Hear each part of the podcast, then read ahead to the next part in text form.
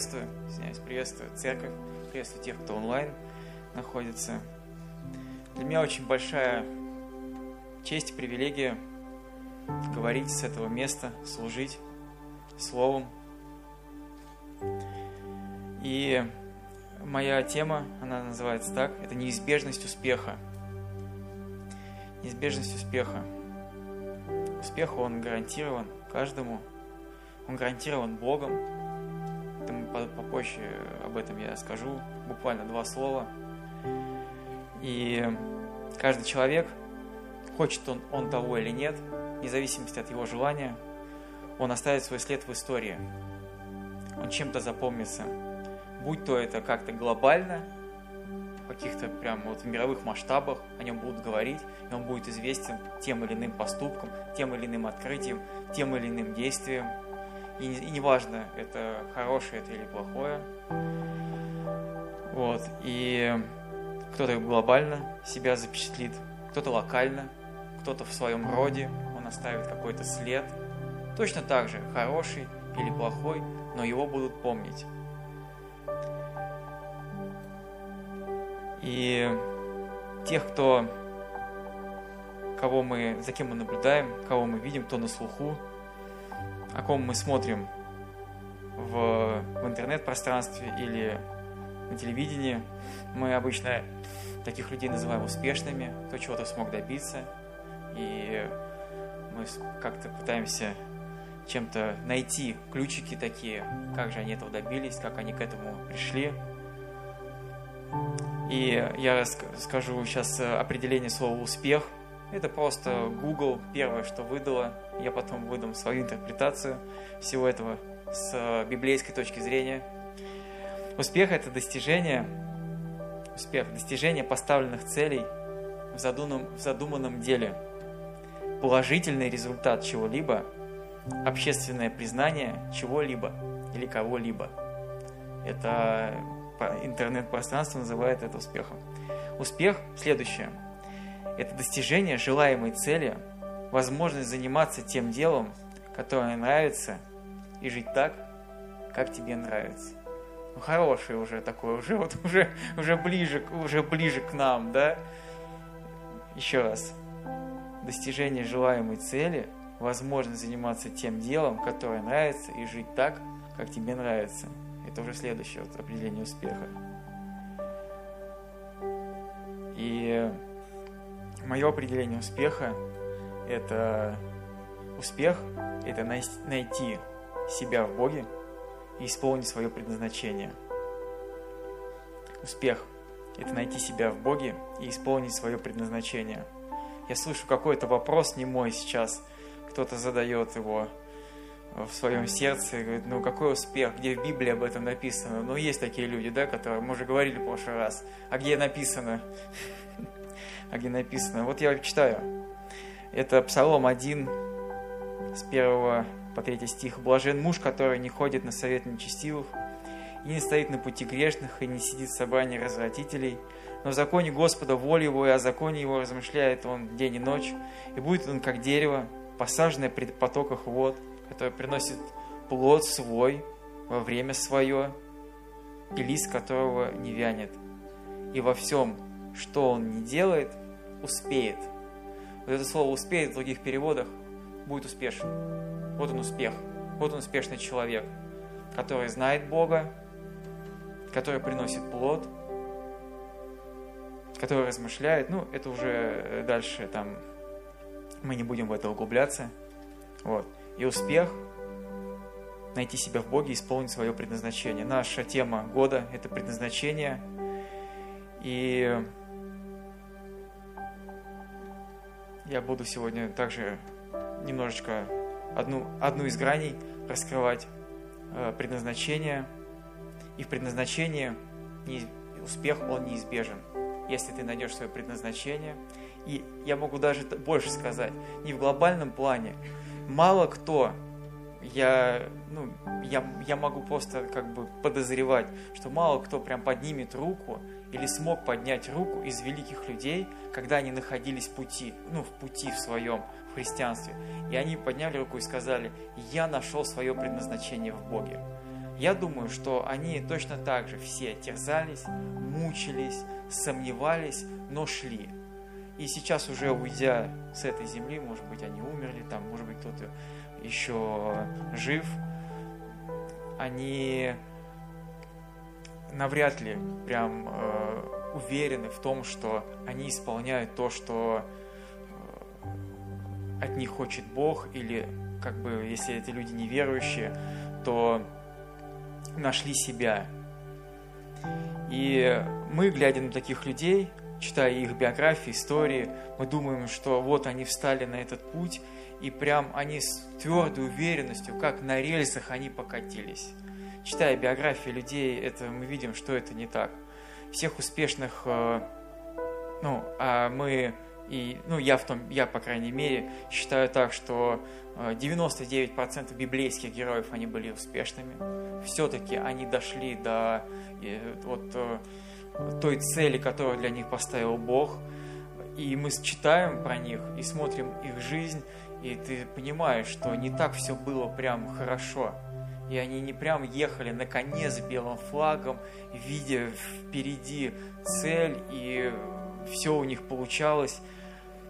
Все не так. Это были сомнения, это были слезы, это были падения, это были предательства. Но, тем не менее, они шли. Что их отличало, они шли.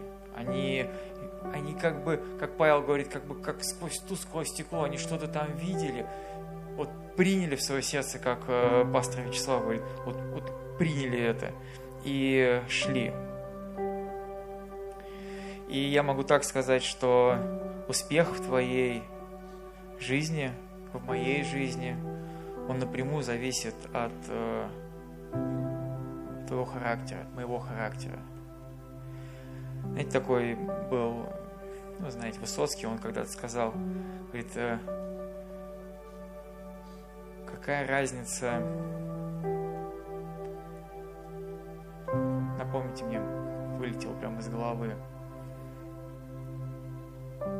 какая разница, что говорят о тебе люди, или насколько ты популярен, если твоя женщина рядом плачет – что-то такое. То есть, э, знаете, бывает, что видимые какой-то, видимые какие-то достижения и видимые какие-то вот э, такие факторы, они ну, затмевают нам основное наше предназначение. То есть у нас есть что-то, у нас есть дома, машины, у нас есть квартира, у нас есть какая-то ну, некая такая экономическая стабильность, вот. Но все основное, это происходит в нашем доме. И наши отношения с нашими, с нашими близкими, с нашими женами, с нашими детьми, с нашими коллегами.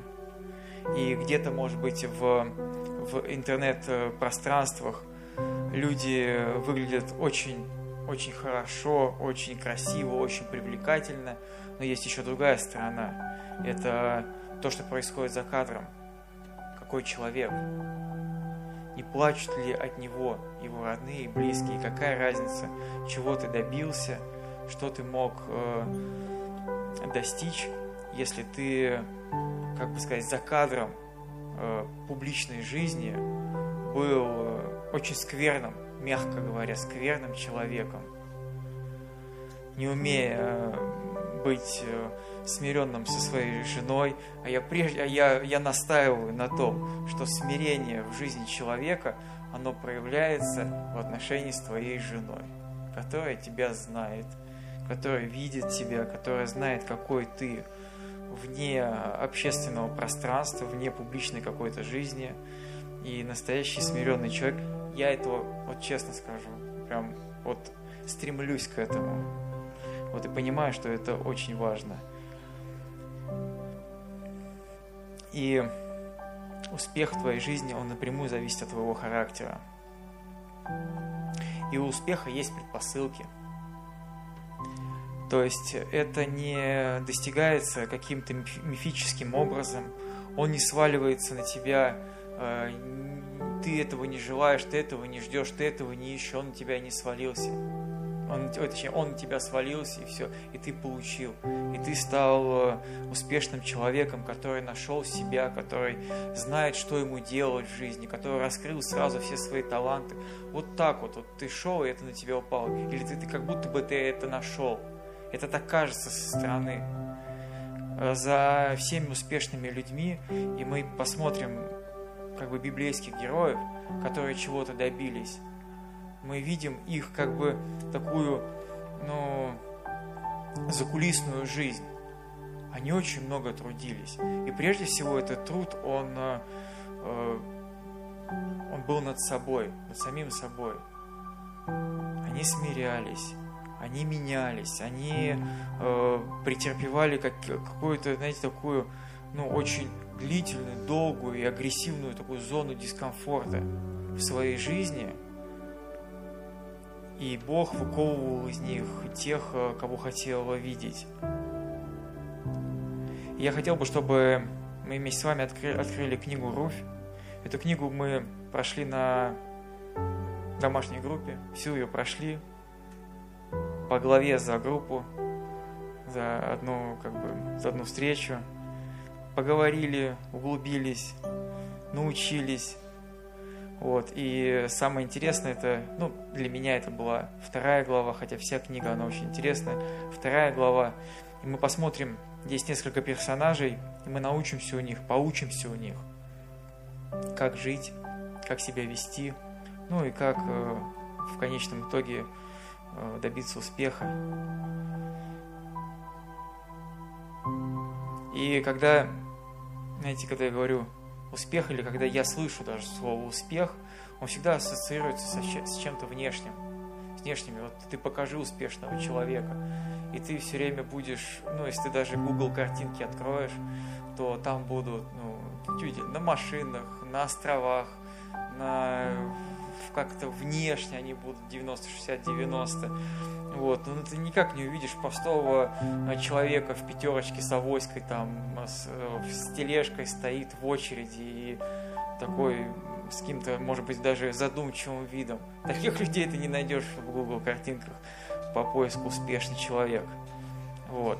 Но успешный человек, он, э, он не внешне, но в большинстве, в большинстве случаев ну, и, и отличается, но в большинстве нет. Потому что я вот, э, знаете, иногда встречаюсь с людьми с такими, вот, э, ну, начинаешь общаться, и он, он, он, не, он никак не привлекателен. С одной стороны, ты смотришь сначала, это просто, как говорится, серая мышь.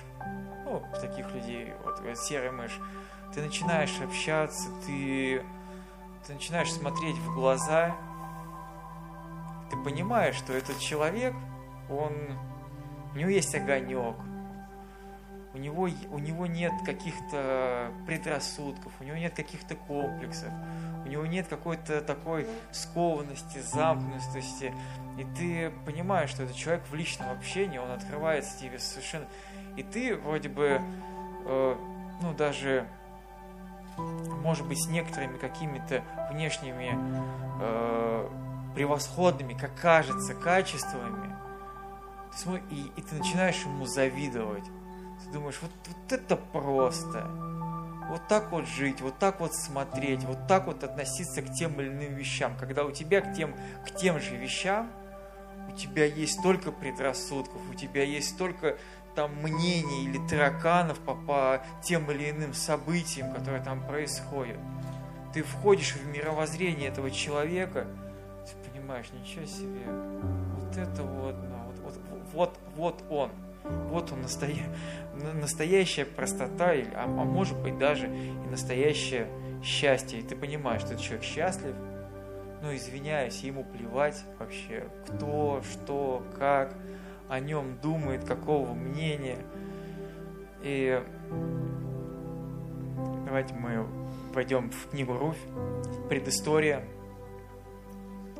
предыстория этой книги, предыстория вообще вот этой истории. Она какая тавтология получилась. Вот.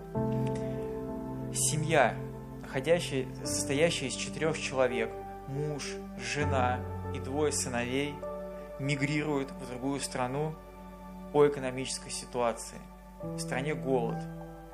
И самые благие намерения у них были, они переезжают в другую страну. В той стране случается у них в жизни горе. Приходит в их дом, умирает глава семьи, умирает муж. И там не рассказывается о том, как они это перенесли. Это, это 100% была боль, это была потеря. Но два сына, которые остались, они берут в жены девушек из э, той земли, хотя закон Божий, он запрещал это делать. Они берут в жены девушек, проходит какое-то время неопределенное, и снова смерть в этом доме. Умирает э, сначала один сын, потом умирает другой сын, и мать этих сыновей, она принимает решение вернуться домой. Она услышала, что экономическая ситуация, она стабилизировалась, что голод прошел, и решает вернуться.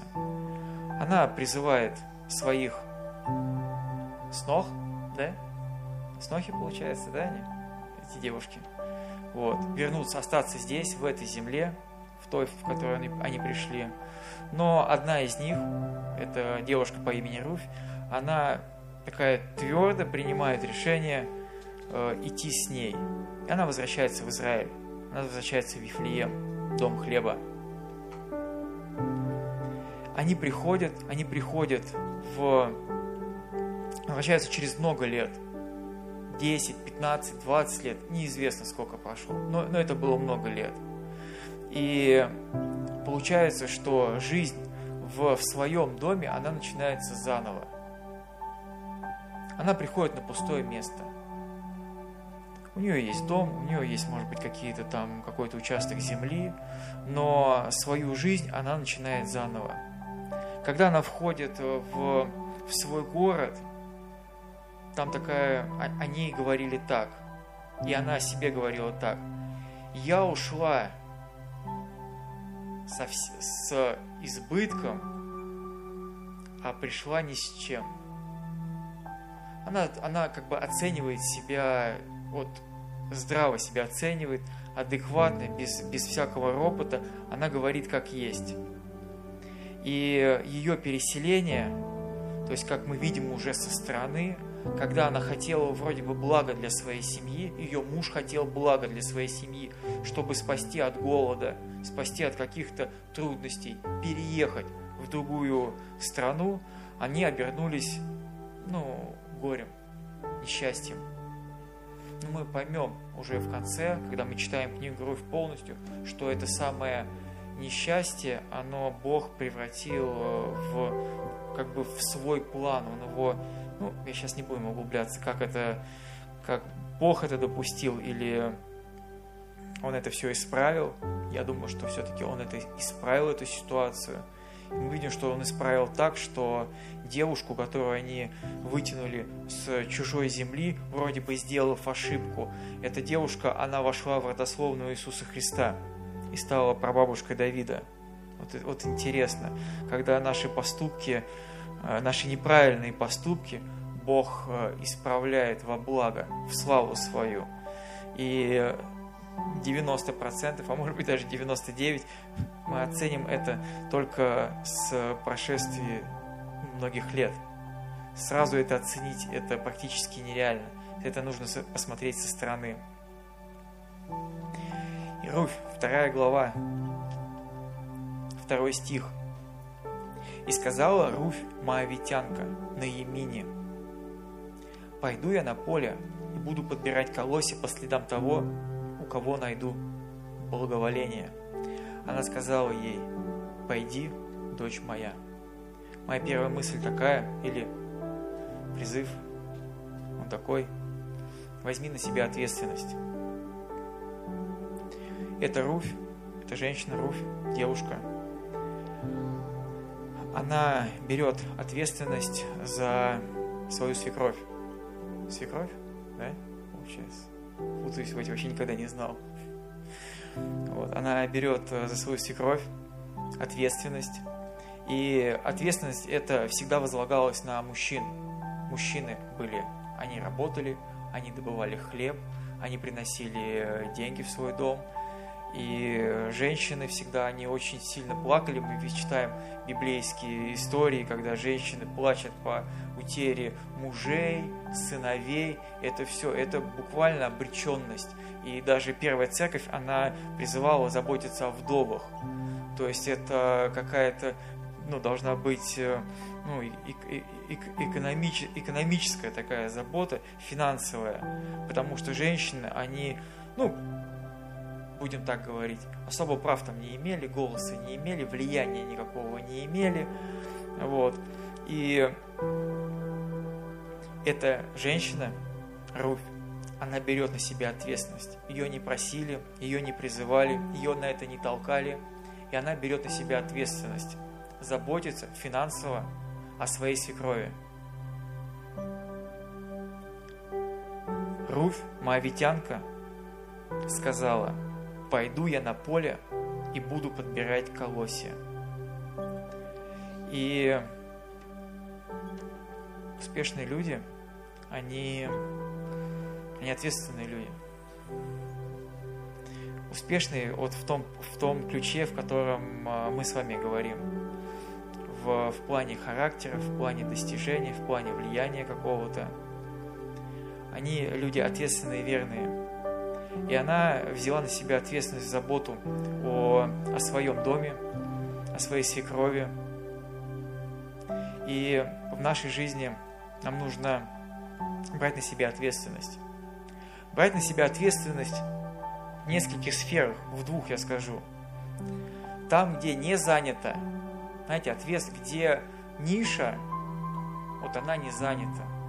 И ты можешь прийти туда и сказать, слушайте, знаете, вот у вас здесь вот, вот такая ситуация, вижу, что нужна, может быть, помощь, а может быть, э, ты вносишь свое предложение какое-то, я готов это делать.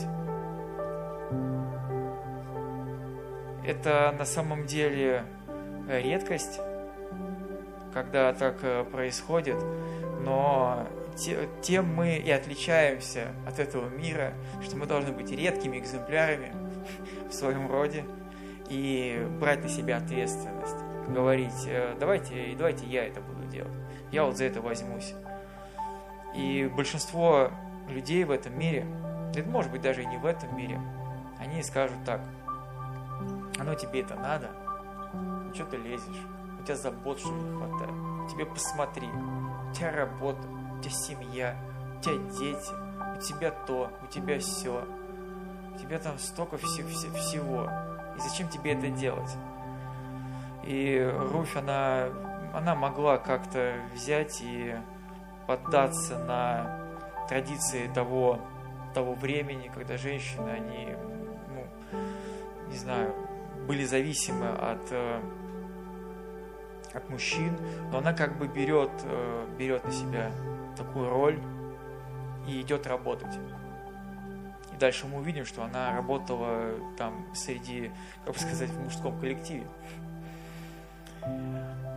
И она взяла ответственность в своем доме, там, где не занято.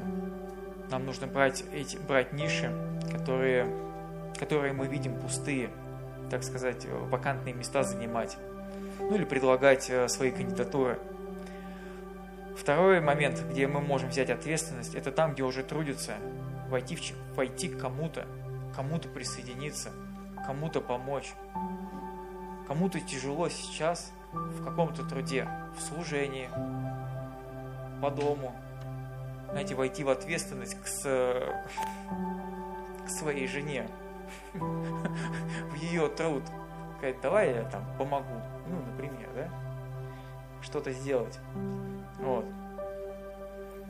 И я верю, что мы так делаем, мужчины, мужья, что мы помогаем своим женам по дому, по хозяйству, с детьми. Вот. По крайней мере, я, это призыв, я призываю это делать. Вот. Я тоже стараюсь это делать. И также в церкви, также в церкви есть труд, когда люди приходят и говорят, нет служений, ты можешь начать свое служение, ты можешь посмотреть, где, где есть пробел. И знаете, кстати, такой вот лайфхак могу сказать, очень интересный. Знаете, есть люди такие, которые видят проблемы, да? Ну, там, что-то там, вот там не то, там не так, вот здесь вот плохо, вот здесь вот не то. Это на самом деле дар. Это дар, который говорит о том, что человек видит, ну, он как бы видит проблему, на самом деле он видит э, вакантные места, где можно потрудиться. Вот, ну, это, это, это точно. Это, или, скорее всего, даже он видит то, где он мог бы потрудиться. Или трудиться, брать ответственность там, где уже происходит какое-то служение, какой-то труд, кому-то присоединиться и сказать, давайте я помогу, давайте я здесь э, поддержу руки. Вторая мысль такая, или призыв, он такой – это 6-7 стих. Звучит так. «Избегай духа соперничества». Избегай дух соперничества. Я прочту. «И сказал Воос слуге своему, представленному к жнецам». Это очень, очень важно и очень интересно. Значит, приходит хозяин поля, на котором начала трудиться Руфь. И он смотрит в какая-то женщина, которая тоже там на поле собирает колосья. Закон разрешал собирать колосья, которые остались э, людям, которые нуждаются. И он, получается, начальник, назовем так это начальник, он спрашивает у своих слуг – об этой женщине, о Руфе. Смотрите, что он спрашивает.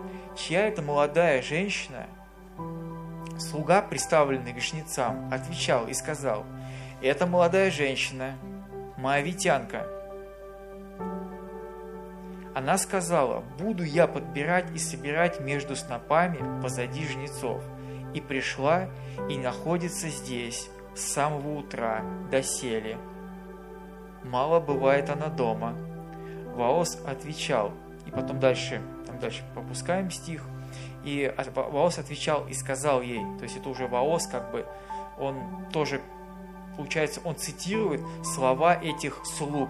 «Мне сказано все, что сделала ты для свекрови своей по смерти мужа твоего, что ты оставила твоего отца и твою мать и твою родину и пришла к народу, которого ты не знала вчера и третьего дня» вот эта вся характеристика Руфи, она дана слугами. То есть это был как бы отзыв о ее работе со стороны. Она сама себе ничего не говорила. Она, она как бы, вот она просто молча, скромно, смиренно трудилась. Приходит начальник и говорит, кто это она. И, и этим слуга, эти слуги, они дают характеристику. И смотрите, мысль такая, что избегай духа соперничества. Эти слуги, они могли поступить так. Во-первых, она была моавитянка, она была, она была чужестра... ну, с чужой страны. Может быть, она странно выглядела, может быть, она не разговаривала, может быть, она разговаривала с акцентом, а может быть, она собирала то, на что, на что претендовали эти слуги – Возможно такое? Возможно. Знаете, она как бы вошла в их, ну, как бы шла позади них и собирала, ну, скажем так, ну, как бы материальные блага. Все-таки это была еда, это было материально. То есть за это люди на рынках платили деньги и платят до сих пор. Вот. И вот эти слуги, они могли как бы знаете, включить такое соперничество. То есть они могли сказать, так вот она пришла, мы ее не знаем, кто такая, что такая, выглядит не так, говорит непонятно. И у нее нет, и у них, точнее, у этих слуг, у них нет вот этого духа. Они не претендуют, они как бы получается, что они э, ну, как бы благословляют ее, давая такой отзыв о ней. Потому что когда в нашей жизни, вот, или рядом с нами, или в нашу сферу, в нашу сферу, где мы трудимся, входит какой-то человек, который, возможно, внешне, внутренне, сильнее, одаренней или, можно так сказать, конкурентоспособнее нас, у нас наступает такое, знаете, как бы немножечко, ну, сопротивление. У мужчин это как бы редко бывает, но у женщин... Да? Извините. Извиняюсь.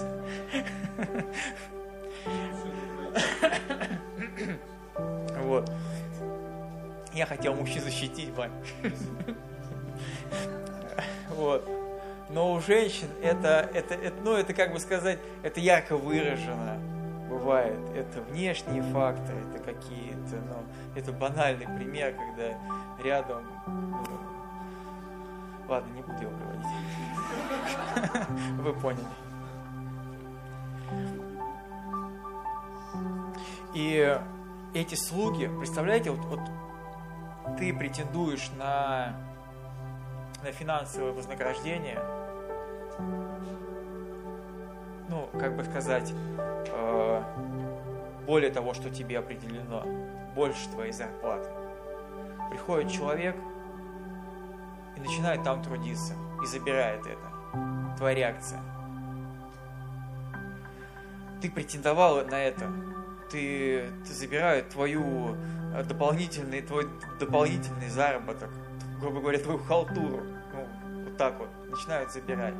Ты претендовал на какое-то служение, претендовал на какую-то вакансию в церкви, еще на что-то претендовал. Тут приходит человек и начинает как бы там трудиться, и смотришь, что у него получается, и твоя реакция какая. Вот эти, у этих слуг, на самом деле, она реакция такая немножечко нестандартно, они благословляют ее. И они дают отзыв очень положительный. И по поводу слов, какие слова мы, мы говорим, какой отзыв мы оставляем о, о людях, это очень важно. Слава говорил сегодня о словах. Если задуматься, просто слово, оно, оно, оно вершит судьбы, оно решает просто какие-то такие, знаете, ну, исторические события происходят посредством слова, когда говорят слово, когда одни учителя говорят э, мальчику в школе, что он там, извините меня, недоразвитый, и что у него в жизни ничего не получится, и его мать в этой дома, она говорит, ты гений, и вырастает просто великий ученый. Это, это, это, просто, это просто были слова. Обычное слово, которое говорит генерал своей армии, он говорит вперед. И происходит просто мировая война. Это слово было, блин. Просто слово. Ну, о словах это мы... И они оставляют, представляете? Они оставляют слово. И я убежден в том, что это слово, которое оставили слуги, обычные слуги, Ваозу, оно повлияло на его восприятие этой женщины. И потом у него, у него получается, он, он стал к ней, как бы сказать так, позитивно относиться. Они нарисовали ее образ, и он, ну, и он увидел это. Он, он, как он понял, да, вот он. Если бы они разрисовали другую картину, я думаю, он, может быть, так же и смотрел бы что она, что она тут хочет, что она делает. А еще бы они бы могли бы расписать закон Израилев, что моавитяне здесь делают. Он сказал, о, ничего себе, депортация, все это минимум. В нашей жизни должны присутствовать такие добродетели, они должны присутствовать и взращиваться. Такие добродетели, как доверие людям, доверять людям.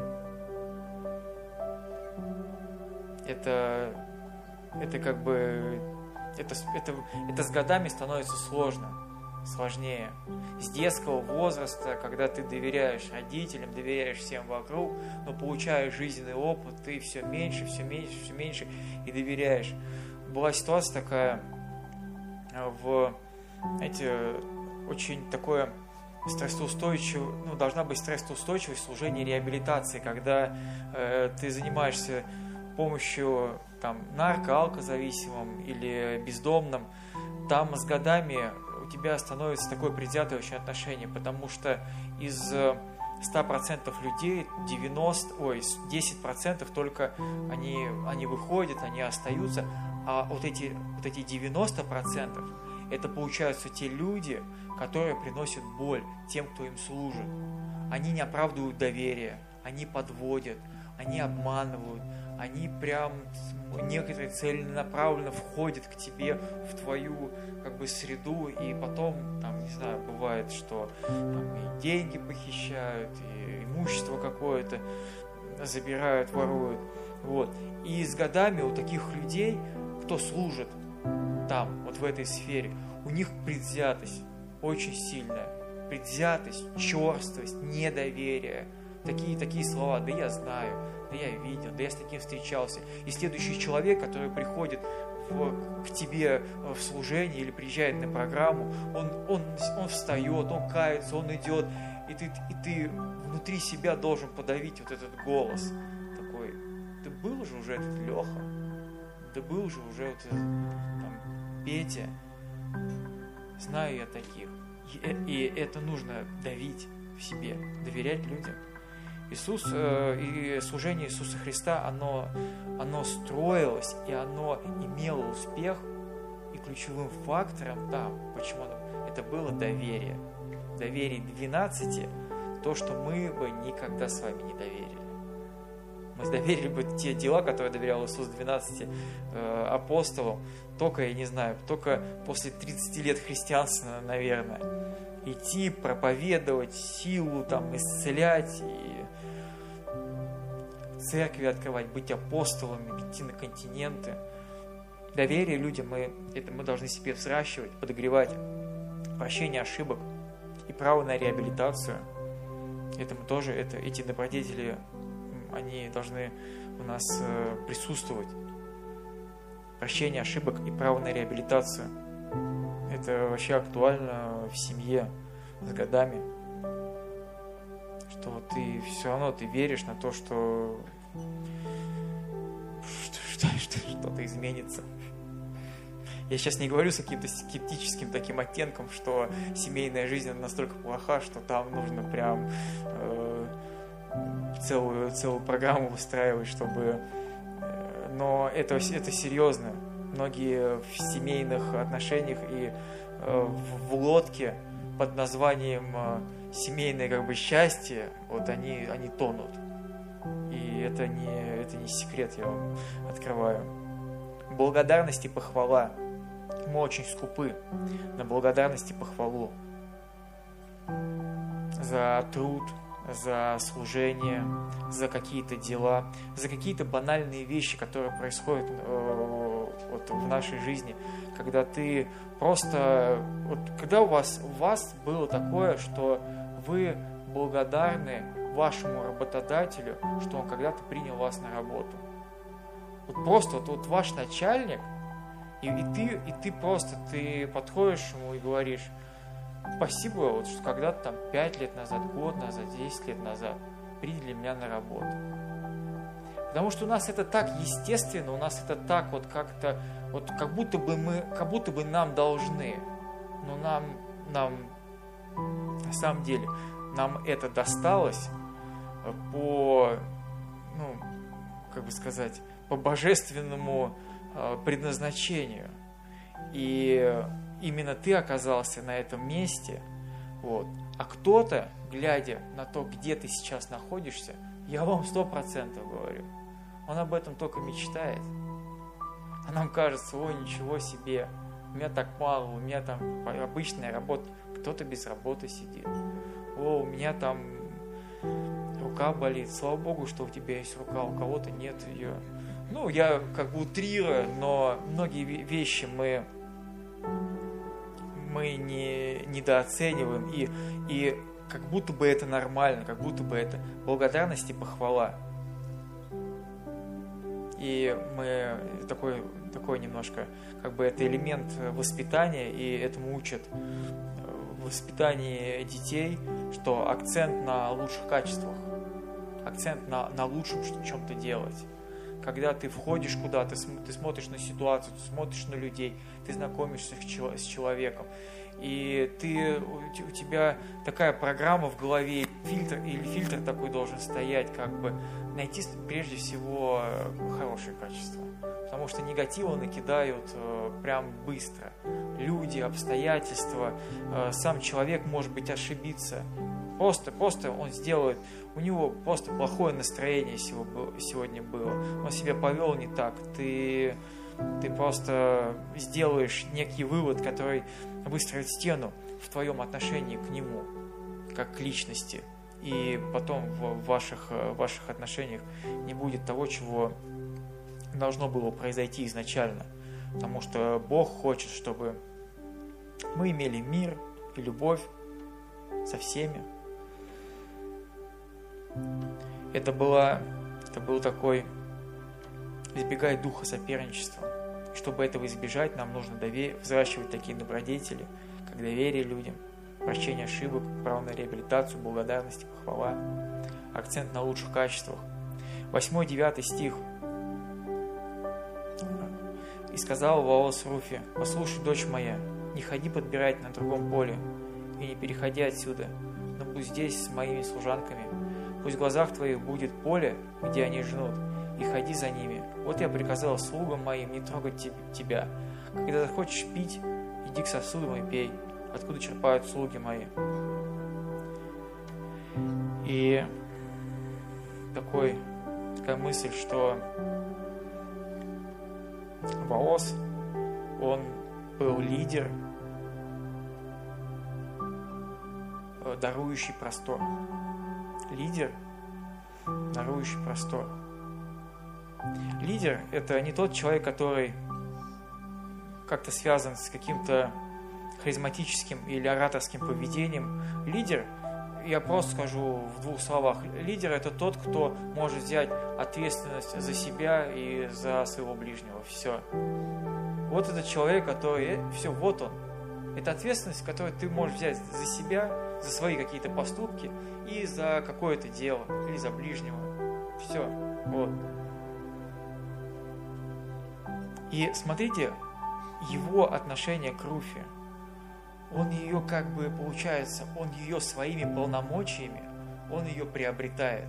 Он смотрит, она трудится, он получил отзыв, она о себе не кричала, она не говорила, какая она хорошая. Слуги дают они хорошую такую добрую характеристику. И он говорит, послушай, дочь моя, он говорит, не ходи подбирать на другом поле.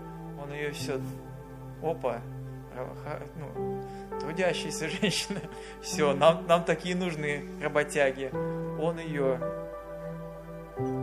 он ее подтягивает, не переходи отсюда, но будь здесь с моими служанками. То есть он ее как бы ее вводит в свой круг, таких, ну, приближенных служанок.